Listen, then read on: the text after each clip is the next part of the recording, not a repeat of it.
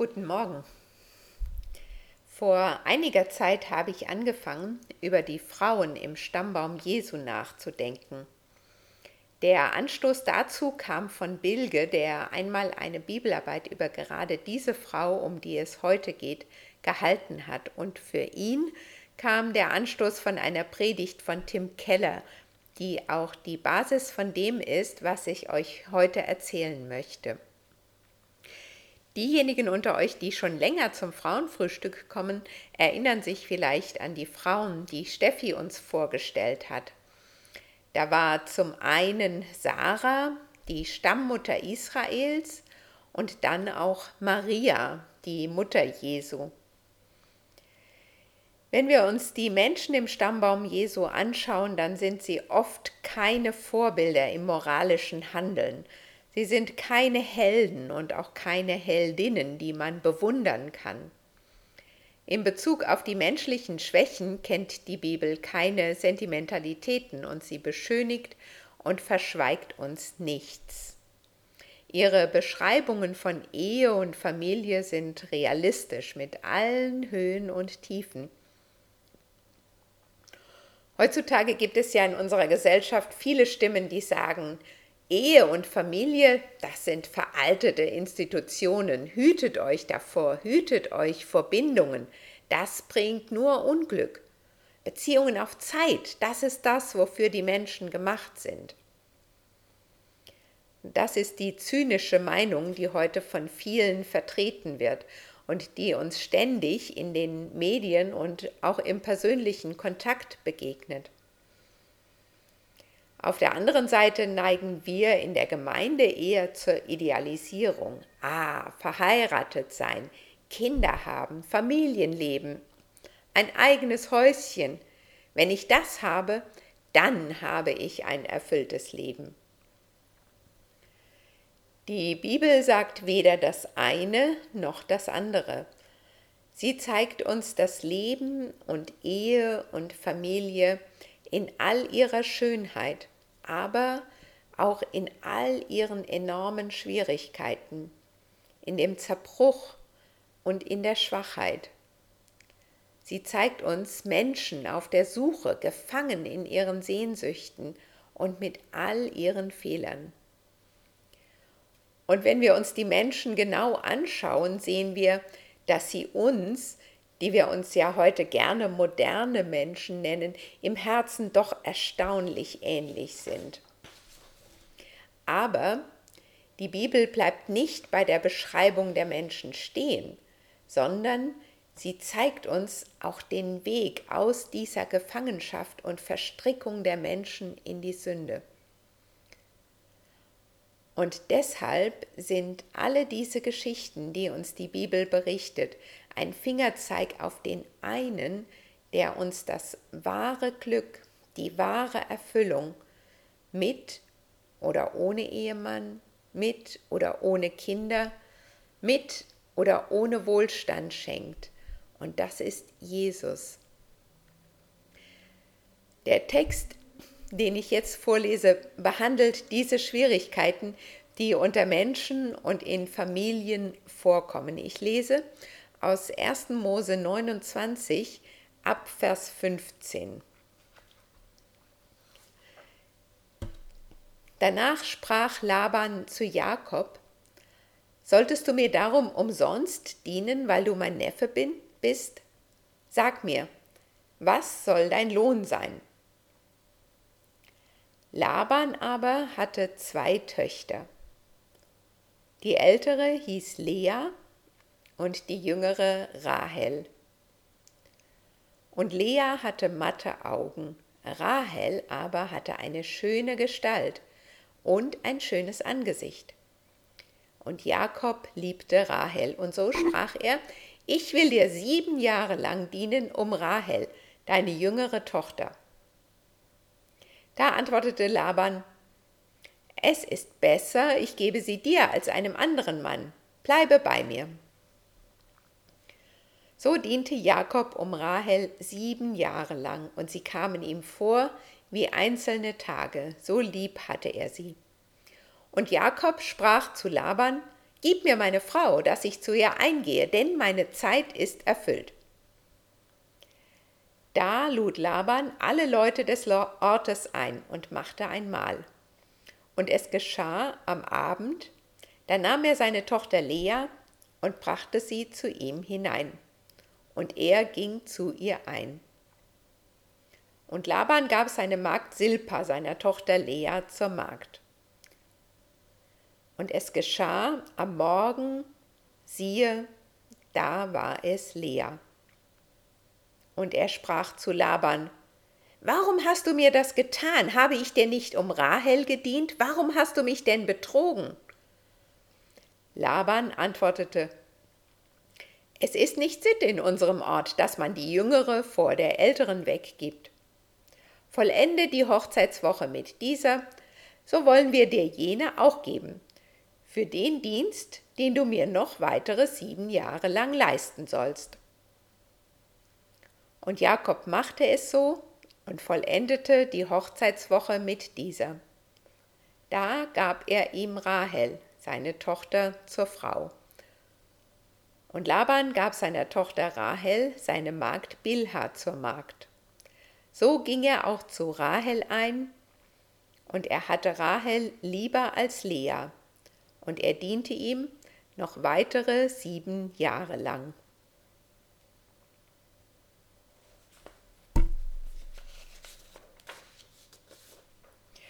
Nun, was ist das für eine nette biblische Großfamilie? Wir haben hier zwei Männer, zwei Frauen. Laban war der Onkel von Jakob, der Bruder seiner Mutter, aber sie lebten weit voneinander entfernt. Denn zu Jakobs Großvater Abraham hatte Gott gesprochen. Abraham, Mache dich auf den Weg in ein Land, das ich dir zeigen werde. Ich habe einen besonderen Plan mit dir. Diese Welt ist verdorben. Die Menschen sind grausam, verzweifelt, ungerecht, böse. Aber ich will sie von ihrem Elend, von ihrem Leid, von ihrer Sünde und Rebellion erlösen. Ich werde einen Erlöser senden, und dieser Erlöser wird aus deiner Familie kommen. In jeder Generation deiner Nachkommen wird ein Kind geboren werden. Und dieses Kind wird die messianische, die Erlöserlinie fortführen. Dieses Kind würde von Gott erwählt werden, nicht aufgrund von Erbrecht oder Leistung, sondern einzig und allein aus dem Willen Gottes. Und Isaak, Abrahams Sohn, war der erste in dieser Linie. Und als seine Frau Rebekka schwanger war, sprach Gott zu ihr, der Ältere wird dem Jüngeren dienen. Und er wollte damit sagen, den Jüngeren habe ich erwählt. Der Jüngere ist der Träger der Verheißung. Aber was geschah nach der Geburt? Isaak, Abrahams Sohn und selbst Träger der messianischen Linie, hat die Verheißung Gottes einfach ignoriert. Esau war sein Lieblingssohn. Esau wurde bevorzugt. Esau sollte der Erbe werden. Dagegen hat Rebekka, die Mutter, Jakob vorgezogen. Jakob war ihr Liebling. Und was geschah? Die Eltern haben sich über den Söhnen entfremdet. Aus Jakob wurde ein hinterlistiger, unaufrichtiger Trickser. Und Esau wurde ein wilder, eigensinniger Traufgänger. Heutzutage würde man von Heutzutage würde man von einer dysfunktionalen Familie, einer kaputten Familie reden. Und die sollten die Träger der Verheißung sein? Die Situation eskalierte, als Jakob sich mit Rebekkas Hilfe den Erstgeburtssegen von seinem Vater erschlichen hatte. Esau tobte und er schleuderte Drohungen gegen Jakob, und Jakob musste wirklich um sein Leben fürchten. Es kam zum Bruderkrieg. Und deshalb finden wir ihn hier am Beginn der Geschichte als ein Flüchtling bei seinem Onkel, weit weg von seiner Heimat, weit weg von seiner Familie, weit weg von seinem Erben, ohne Vermögen und offensichtlich auch ganz weit weg von der Verheißung Gottes. Sein bisheriges Leben ist zerstört, nichts ist ihm geblieben. Jakob war also auf seiner Flucht bei seinem Onkel Laban gelandet. Laban hatte diesen Habenichts von einem Neffen zunächst wegen der Familienbande aufgenommen, ein Wohltätigkeitsfall sozusagen. Aber Laban war auch ein guter Geschäftsmann, ein schlauer Kerl. Und nach einiger Zeit stellte er fest, hey, vielleicht ist es doch kein reines Verlustgeschäft, dass ich diesen Neffen durchfüttere. Dieser Kerl kann wirklich gut mit den Schafen umgehen. So gut war die Herde schon lange nicht mehr. Vielleicht kann ich viel Geld machen, wenn Jakob hier bei mir bleibt und sich um die Herde kümmert.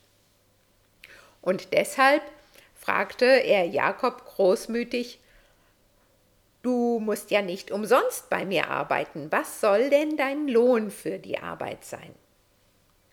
Und Jakobs Antwort lässt nicht auf sich warten und besteht im Prinzip aus einem Wort. Rahel. Jakob will sieben Jahre für Rahel arbeiten. Und das war zur damaligen Zeit etwa das drei- bis vierfache von einem normalen Brautpreis. Damit hatte Jakob der Schlaue, der Hinterlistige, der seinen Bruder und seinen Vater mit Leichtigkeit ausgetrickst hatte, einen großen Fehler gemacht.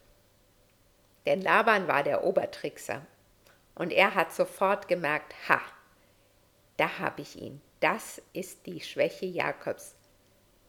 Dieser Kerl wird alles für Rahel tun.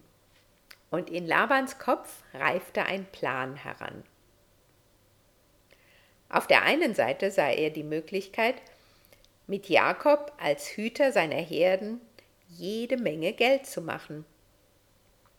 Und er sah die Lösung für ein anderes Problem. Lea. Wir lesen in Vers 16 und 17, Laban aber hatte zwei Töchter. Der Name der älteren war Lea und der Name der jüngeren Rahel.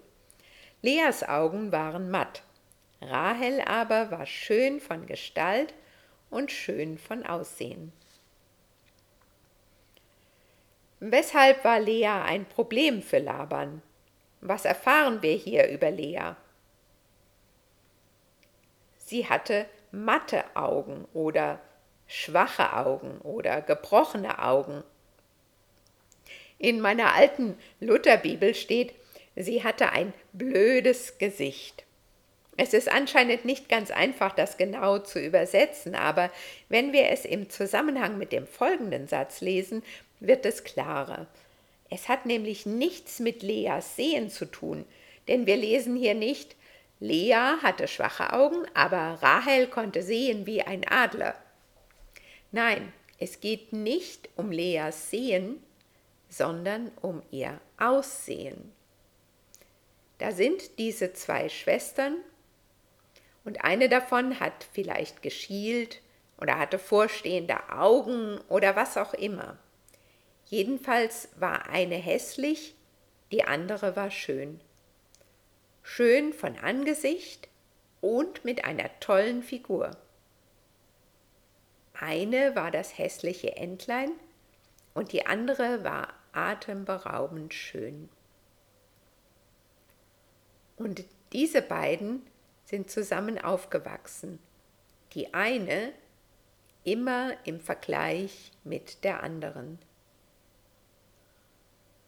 Und denkt nicht, weil es damals noch nicht so viele Spiegel und Kameras gab, dass Lea sich nicht bewusst war, dass sie hässlich war und umso hässlicher als ihre Schwester schön war. Ich stelle mir vor, wie die Tanten mit der Mutter getuschelt haben. Das arme Kind, was soll aus ihr wohl werden? Die wird euch ihr ganzes Leben auf der Tasche liegen, die findet doch nie jemanden zum Heiraten. Und das war auch ihrem Vater ständig bewusst. Jetzt aber gab es diesen Jakob, der sich Hals über Kopf in Rahel verliebt hatte, der völlig entbrannt war für sie. Er hatte, wie schon gesagt, alles im Leben verloren. Seine Familie, seine Heimat, sein Erbe. Sein Leben war leer und bedeutungslos, er war entwurzelt und verunsichert, und er denkt, wenn ich diese Frau habe, die schönste Frau, die ich je gesehen habe, dann, dann wird mein verpfuschtes Leben wieder in Ordnung kommen. Mit ihr werde ich wieder jemand sein. Mein Leben wird einen Wert haben. Sie wird mir Halt geben. Sie wird mich lieben. Er wollte seinem Leben Bedeutung, Stabilität, Sinn geben, und Rahel schien ihm die Lösung für all seine Probleme zu sein. Jakob war etwas ungewöhnlich für seine Zeit. Normalerweise heirateten die Menschen damals nicht aus Liebe, sondern um ihren Status zu verbessern. Aber für uns heute ist diese Situation gut nachzuvollziehen. Gerade heutzutage wird ja die romantische Liebe dermaßen verklärt und alle, alle sind auf der Suche nach dem Partner, der das Leben erfüllt und sinnlos machen soll. Der Partner, die Partnerin soll uns das Gefühl der Leere, der Bedeutungslosigkeit nehmen. Er soll uns das Gefühl geben, dass unser Leben nicht vergeblich ist. Viele Menschen auf der Welt handeln genauso wie Jakob. Sie laden ihre tiefsten Bedürfnisse nach einem wertvollen Leben, nach Sicherheit und Sinn in, in die Liebe, in die eine wahre Liebe. Die wird mein verkorkstes Leben in Ordnung bringen. Und wohin führt das? letztendlich zur Enttäuschung und Desillusionierung. Laban sagt zu Jakob, besser ich gebe sie dir, als dass ich sie einem anderen Mann gebe. Bleibe bei mir. Seht ihr, wie schlau Laban die Sache einfädelt? Er hat nicht gesagt, ja, einverstanden, sondern er hat sich ein Hintertürchen offen gehalten. Er hat eher gesagt, naja, im Moment sehe ich da so keinen aussichtsreichen Kandidaten, deshalb könnte das vielleicht schon klappen, denke ich mal. Bleib mal die sieben Jahre und dann sehen wir mal. Jakob aber wollte ein Jahr hören und deshalb hörte er ein Jahr. Also diente Jakob um Rahel sieben Jahre lang, und sie kamen ihm vor wie einzelne Tage, so lieb hatte er sie. Und Jakob sprach zu Laban, Gib mir mein Weib, dass ich zu ihr komme, denn meine Zeit ist abgelaufen. Da lud Laban alle Leute des Ortes und machte ein Mahl. Jakob war am Ziel. In der ersten Nacht des Festes kommt seine Braut zu ihm. All sein Sehnen ist jetzt gestillt. Hochzeit. Happy End.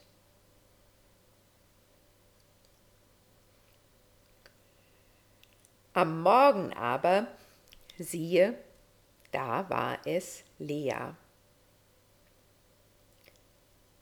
Welch ein Satz Welch eine Enttäuschung. Jakob erwacht und stellt fest, es ist Lea. Lea, die hässliche. Lea, die hässliche. Er hat die Ehe mit Lea vollzogen. Er ist geschockt, wütend. Und das zu Recht, oder? Er ist wütend auf Laban und sicher auch wütend auf Lea. Er rennt zu Laban und beschuldigt ihn. Was hast du getan? Warum hast du mich betrogen? Habe ich dir nicht um Rahel gedient? Und Laban sagt, man tut nicht also in unserem Lande, dass man die jüngere vor der älteren weggibt. Ein jüdischer Kommentator, Robert Alter, bemerkt dazu, der Betrug Labans wird mit denselben Worten bezeichnet wie der Betrug Jakobs an seinem Vater Isaak.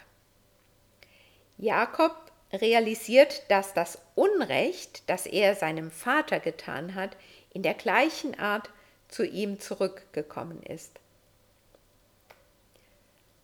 Auch der Brauch, die Jüngere nicht vor der Älteren wegzugeben, findet eine Parallele in Jakobs Leben. Er hat sich über seinen Bruder erhoben. Und das erklärt vielleicht auch, warum er sich einfach in sein Schicksal fügt und weitere sieben Jahre für Laban arbeitet. Aber was geschieht mit Lea? Sie wusste, sie war nur eine Last für ihre Familie. Ihr Vater liebte sie nicht und er wollte sie loswerden. Und jetzt hat er sie an einen Ehemann verschachert, der sie auch nicht will. Sie ist diejenige, die niemand haben will. Sie hat ein genauso großes Loch im Herzen wie Jakob. Das Loch, das in jedem von uns ist. Die Sehnsucht, wertvoll für jemanden zu sein, geliebt zu werden, zu jemandem zu gehören. Ihre Familie hat ihr das nicht gegeben und sie sucht verzweifelt etwas, das dieses Loch füllt. Und sie macht genau das, was Jakob mit Rahel gemacht hat. Sie setzt all ihre Hoffnungen auf diesen Mann. Von ihm erhofft sie sich Anerkennung. Von ihm will sie geliebt werden. Er soll ihr Halt geben, eine Bedeutung, Sinn in ihrem Leben. Der nächste Vers beschreibt in aller Kürze das tiefe Elend, in dem Lea sich befand. Also kam Jakob auch zu Rahel und hatte Rahel lieber denn Lea und diente Laban noch andere sieben Jahre. Kannst du dir das vorstellen? Jeden Tag zu sehen, wie der geliebte Mann dich auf die Seite schiebt, dich links liegen lässt dir ständig das Gefühl gibt, lästig zu sein? Jeden Tag siehst du diesen Mann in den Armen der Schwester, in deren Schatten du schon dein ganzes Leben lang gestanden hast. Die Schwester, für die du genauso unerwünscht warst wie für den Rest der Familie. Ist das nicht eine verzweifelte Situation?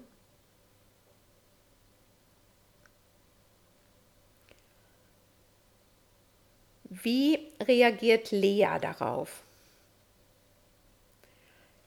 Zunächst lesen wir, dass Gott darauf reagiert. Als aber der Herr sah, dass Lea verhasst war, machte er sie fruchtbar und Rahel unfruchtbar. Und Lea empfing und gebar einen Sohn, den hieß sie Ruben. Denn sie sprach, weil der Herr mein Elend angesehen hat, so wird mich nun mein Mann lieben. Und sie empfing abermals und gebar einen Sohn. und sprach, weil der Herr gehört hat, dass ich verhasst bin, so hat er mir auch diesen gegeben, und sie hieß ihn Simeon. Sie empfing abermals und gebar einen Sohn und sprach, nun wird mein Mann mir anhänglich sein, denn ich habe ihm drei Söhne geboren. Darum nannte sie ihn Le Levi. Lea versucht, über ihre Söhne an ihren Mann heranzukommen. Sie stützt sich auf das, was damals den Wert einer Frau ausgemacht hat. Mit jeder neuen Geburt hat sie neue Hoffnung. Jetzt wird mein Mann mich sehen. Denn Ruben heißt gesehen. Jetzt wird mich mein Mann hören. Denn Simeon heißt gehört. Jetzt wird mir mein Mann anhängen. Denn Levi heißt Anhänglichkeit. Jeder Sohn ist ein Schrei nach Jakobs Liebe. Und nie, nie wird diese Liebe erwidert. Das ist die traurige Botschaft in dieser Geschichte. Am Morgen aber, siehe, da war es Lea. Nicht nur Lea war eine riesige Enttäuschung für Jakob. Jakob war auch eine riesige Enttäuschung für Lea. Selbst ihre Söhne waren eine riesige Enttäuschung für Lea, denn sie konnten ihr nicht die Liebe ihres Mannes bringen. Die Ehe mit Jakob war eine riesige Enttäuschung für Rahel, denn sie konnte, konnte keine Kinder von ihm bekommen. Am Morgen aber, siehe, da war es Lea. Das ist ein symptomatischer Satz für all unsere zerstörten Hoffnungen und Illusionen in unserem Leben. Egal welche Hoffnungen wir in ein Projekt setzen, egal welche Hoffnungen wir in unsere Ehe setzen, egal welche Hoffnungen wir in unsere Kinder setzen, egal welche Hoffnungen wir in unsere Karriere setzen. Am Morgen aber, siehe, da war es Lea. Wo liegen deine Hoffnungen? Vielleicht sind sie ganz frisch und stark und du denkst, ja, ich will diese Ausbildung machen. Ich will einmal in London wohnen. Ich will erfolgreich sein. Ich will in Urlaub fahren. Ich will eine Weltreise machen. Ich will heiraten. Ich will eine Familie gründen. Ich will zwei Kinder haben oder sieben ich will ein glückliches Leben führen. Und dann, dann machst du die Ausbildung und du wohnst in London, wie du dir das vorgestellt hast, und du machst die Weltreise und du heiratest und du hast einen guten Ehemann. Und dann denkst du, so, und jetzt? Alles, alles ist irgendwie okay. Aber die Begeisterung ist weg. Tim Keller spricht von einer kosmischen Enttäuschung, die das ganze Leben auf dieser Erde durchzieht. Vielleicht sind deine Hoffnungen wirklich auch von dieser kosmischen Enttäuschung vergiftet und du weißt, wie es sich anfühlt am Morgen, statt neben Rahel neben Lea aufzuwachen. Am Morgen aber, siehe, da war es Lea. Wie reagierst du darauf? Wie gehst du mit unerfüllten Hoffnungen und Sehnsüchten um? Es gibt vier Reaktionen. Du kannst den Umständen die Schuld geben und versuchst, die Umstände zu ändern. Du suchst dir einen neuen, besseren Job. Du suchst dir eine neue, bessere, schönere Wohnung. Du suchst dir einen neueren, besseren Ehepartner. Viele Menschen machen das und sie sind ständig auf der Suche nach etwas Neuem, nach dem neuesten Trend, dem nächsten Kick. Und das macht sie aber letztendlich zu getriebenen und zu unzufriedenen Nörglern. Die zweite Reaktion ist, wenn du sagst, ich bin ein Versager. Alle anderen, alle, alle um mich herum finden das Glück, nur ich nicht. Irgendetwas ist falsch mit mir. Und du gibst dir die Schuld und hast dich und dein Leben. Oder die dritte Reaktion, du nimmst eine pessimistische Haltung ein. Ist sowieso alles schlecht. Alle Männer taugen nicht, das ganze System taugt nichts und es kann einfach nur enttäuschen. Ich erwarte überhaupt gar nichts mehr. Du nimmst die Enttäuschung als gegeben hin und versuchst gar keine Hoffnungen mehr zu haben. Und das macht dich hart und zynisch. Es gibt aber auch noch eine vierte Reaktion, die dein ganzes Leben verändern kann.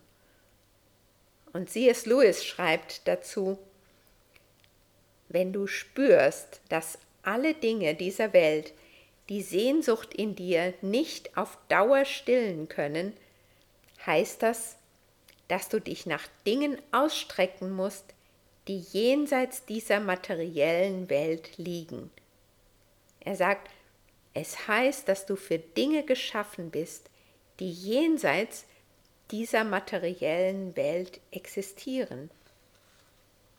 Aber welche Dinge sind das, die jenseits unserer materiellen Welt liegen und die unser Verlangen wirklich stillen können?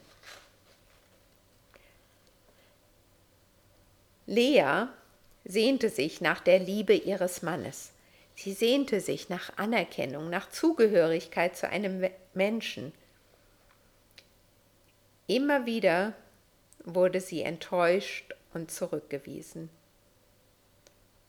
Aber in Vers 31 lesen wir, als aber der Herr sah, dass Lea verhasst war, machte er sie fruchtbar. Der Herr sah Lea, und er blieb ihr nicht fern. Gott wirkte in Lea, und sie wusste, dass er wirkt. Wir lesen, wie sie sagt, weil der Herr mein Elend angesehen hat, so wird mich nun mein Mann lieben.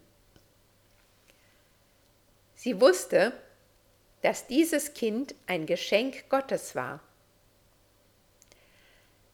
Sie spricht hier nicht von irgendeinem Gott, denn sie benutzt nicht den damaligen Sammelnamen für alle Götter, sondern sie benutzt den richtigen Namen Gottes, den Namen, den Gott Abraham genannt hat, Jahwe. Der allgemeine Name für einen Gott in der damaligen Zeit war Elohim, der Erhabene, und alle Völker der damaligen Zeit hatten einen solchen Elohim-Gott, der in der Not angerufen wurde und der durch Opfer und Rituale versöhnlich gestimmt werden musste. Aber Jahwe, der Gott, der sich Abraham, Isaak und auch Jakob gezeigt hatte, war anders. Götter fordern Leistung und Opfer. Die Menschen müssen sich zu ihnen hocharbeiten. Jahwe ist der Gott, der zu den Menschen hinabsteigt. Er ist der Gott, der den Menschen einen Bund angeboten hat, um sie zu retten.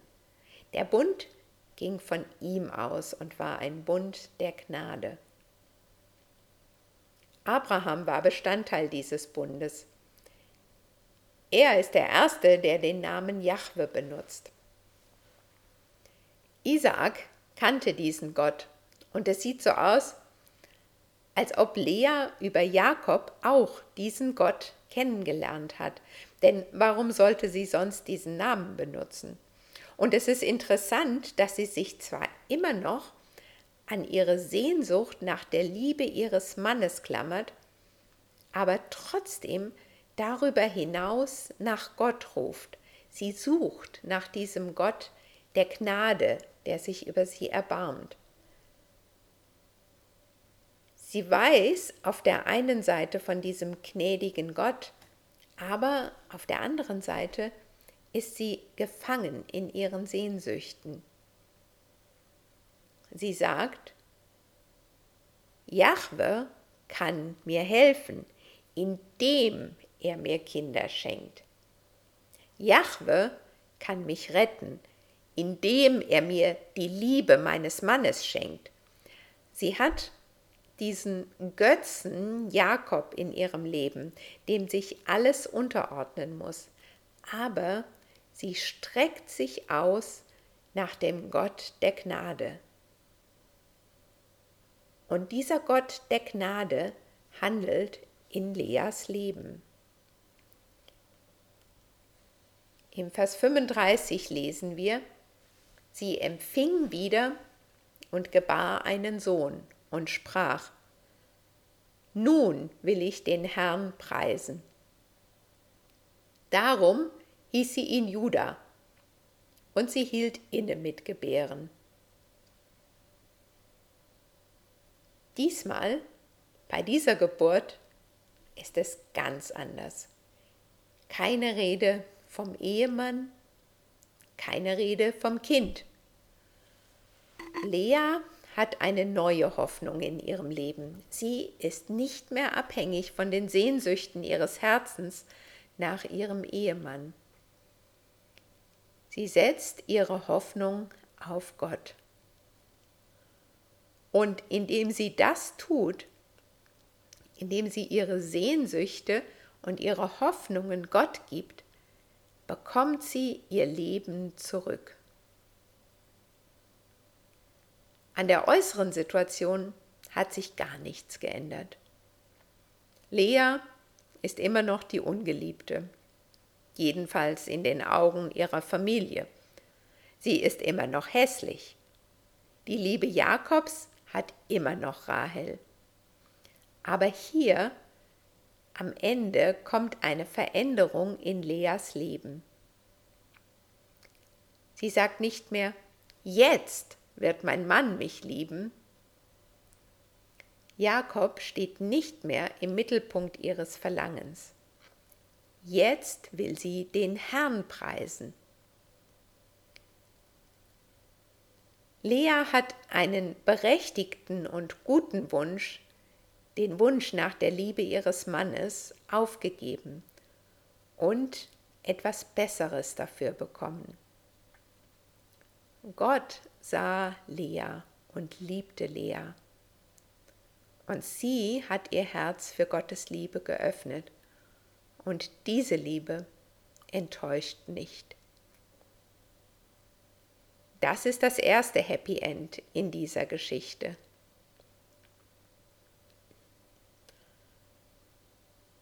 Gott hat etwas in Lea getan, in ihrem Herzen, aber er hat auch etwas durch Lea getan.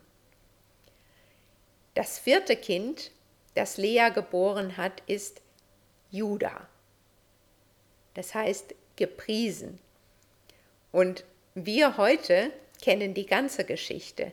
Judah ist das Kind der Verheißung. Judah ist der Stammvater der königlichen Linie, die mit David begann und die mit Jesus endet. Gott erwählte diese Frau, die ungeliebte, die verachtete, die, die niemand haben wollte, und macht sie zur Mutter Jesu. Warum Lea? Als der Herr sah, dass Lea verhasst war, liebte er sie. Er sagt, ich bin der wahre Bräutigam, ich bin der Ehegatte der Ehelosen, ich bin der Vater der Vaterlosen. Er liebt die Verachteten, die Unattraktiven, die Schwachen. Wenn sonst niemand uns liebt, liebt er uns. Aber das gilt nicht nur für die Singles unter uns, auch diejenigen, die verheiratet sind, sollen Gott als den wahren Bräutigam sehen. Euer irdischer Ehegatte ist ein Mensch und ein Sünder. Und er kann deine Hoffnung auf Glück nicht erfüllen. Er kann dich nicht erlösen. Gott stillt die Sehnsucht in mir. Bei Lea hat es Jahre gedauert, vier Schwangerschaften. Aber dann konnte sie Gott preisen. Warum Lea? Gott wurde Mensch in Jesus Christus. Er war Leas Sohn. Er war wie Lea. Er war der Unerwünschte. Er war der Verhasste. Er wurde angekündigt von Jesaja. Er hatte keine Gestalt und keine Pracht. Wir sahen ihn, aber sein Anblick gefiel uns nicht. Verachtet war er und verlassen von den Menschen. Ein Mann der Schmerzen und mit Krankheit vertraut, wie einer, vor dem man das Angesicht verbirgt. So verachtet war er und wir achteten seiner nicht. Johannes sagt, er kam in sein Eigentum und die Seinen nahmen ihn nicht auf. Am Ende haben ihn alle verlassen.